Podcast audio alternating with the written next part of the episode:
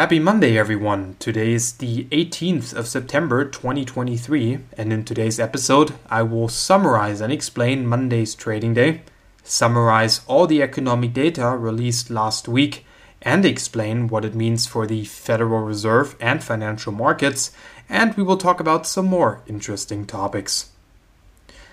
Brent crude continued to move higher during Monday's trading day, which added to the concerns that we could see a reacceleration in inflation this year. Oil continues to creep higher due to supply cuts from Saudi Arabia and Russia, and resilient demand. On Wednesday this week, the Federal Reserve is expected to keep interest rates on hold, and investors will be focused on the dot plot summary of economic forecasts. Rita Nazareth from Bloomberg wrote in an article on Monday that investors have two main questions regarding the dot plot. The first is whether policymakers will stick with their current forecast of one more twenty-five basis point rate hike in twenty twenty-three, and how much the Fed expects to cut interest rates in twenty twenty-four. In June, the Fed anticipated one percentage of rate cuts in twenty twenty-four. Robert Teeter, managing director of Silvercrest Asset Management, said to Bloomberg on Monday, quote, "Ongoing questions about Fed policy, how high and for how long, almost ensure near-term stock activity will remain choppy, although longer-term investors who take their cue from earnings should have an opportunity to benefit.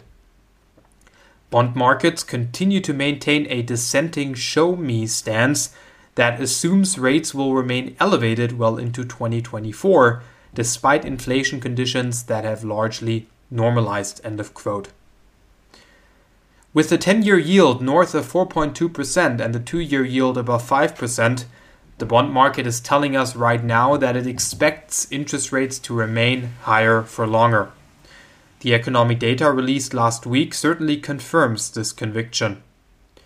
Even though the C P I report for August was mostly in line with expectations, there were strong components that probably worried the Fed. Headline C P I increased zero point six percent in August, which is the biggest monthly gain of twenty twenty-three. Core C P I month over month rose zero point three percent against estimates of zero point two percent. Energy prices were the biggest reason for the increase in C P I. They rose five point six percent on the month, which includes a ten point six percent surge in gasoline. Supercore inflation rose at the fastest pace in five months, and the rise in core C P I was the first acceleration in six months. Much of the decrease in headline C P I has been driven by falling energy prices, while the sticky part of inflation, mainly services, is still putting upward pressure on prices.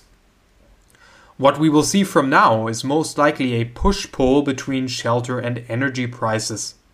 If we combine this with the base effects causing inflation to likely seem higher in the future, we seem to be in an environment where interest rates could stay higher for longer.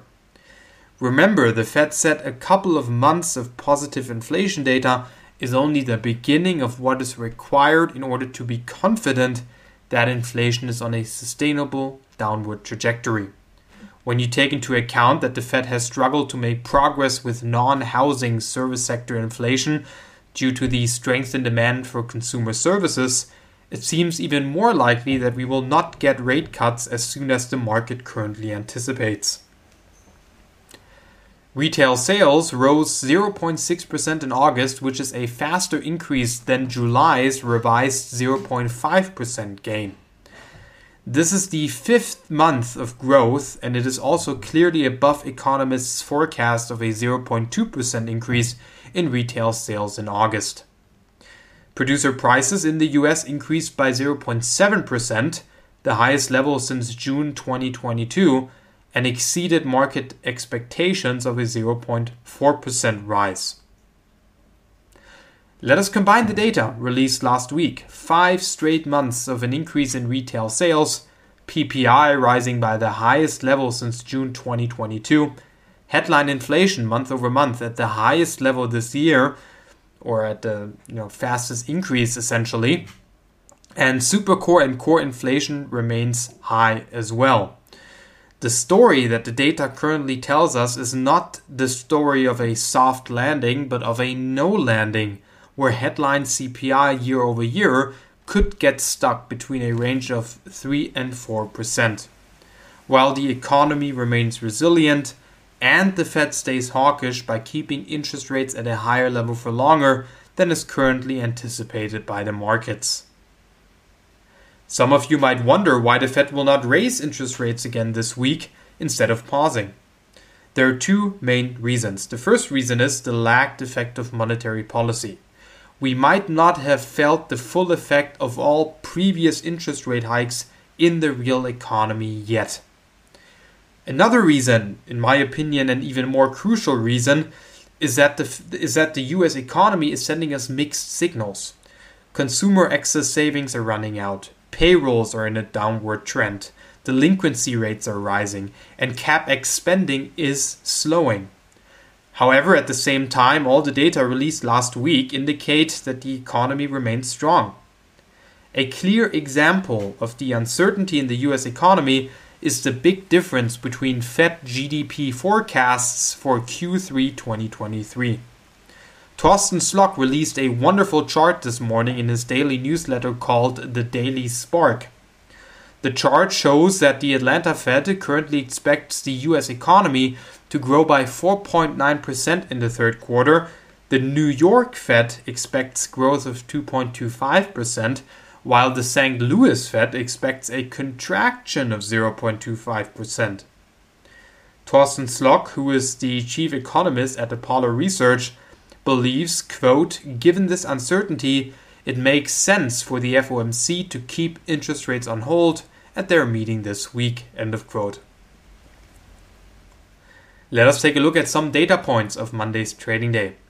The S and P five hundred, as of one forty-three p.m. New York time, rose zero point three percent. The Nasdaq one hundred is up zero point three percent, and the Dow Jones Industrial Average rose two tenths of a percent. The Bloomberg Dollar Spot Index fell zero point one percent, while the euro against the dollar rose zero point three percent to one point zero six nine two dollars. The yield on the ten-year Treasury declined two basis points to four point three one percent. West Texas Intermediate Crude rose zero point four percent to ninety-one dollars and fourteen cents a barrel, and gold futures rose zero point four percent to one thousand nine hundred fifty-four dollars and twenty cents an ounce. And last but not least, here are your top three corporate stories. The price of Micron Technology, the stock price, increased after the chipmaker was upgraded to buy at Deutsche Bank A G from hold, with the broker noting that D RAM chip prices had begun to climb quicker than anticipated. Wedbush upgraded the online marketplace Carvana for used automobile purchases from underperformed to neutral. And at a valuation of more than nine billion dollars, Instacart, once known as MapleBear Incorporated, hopes to raise up to six hundred sixty million dollars on Monday and start trading on Tuesday. That is it for today's stock market coverage. See you again tomorrow and have a great week.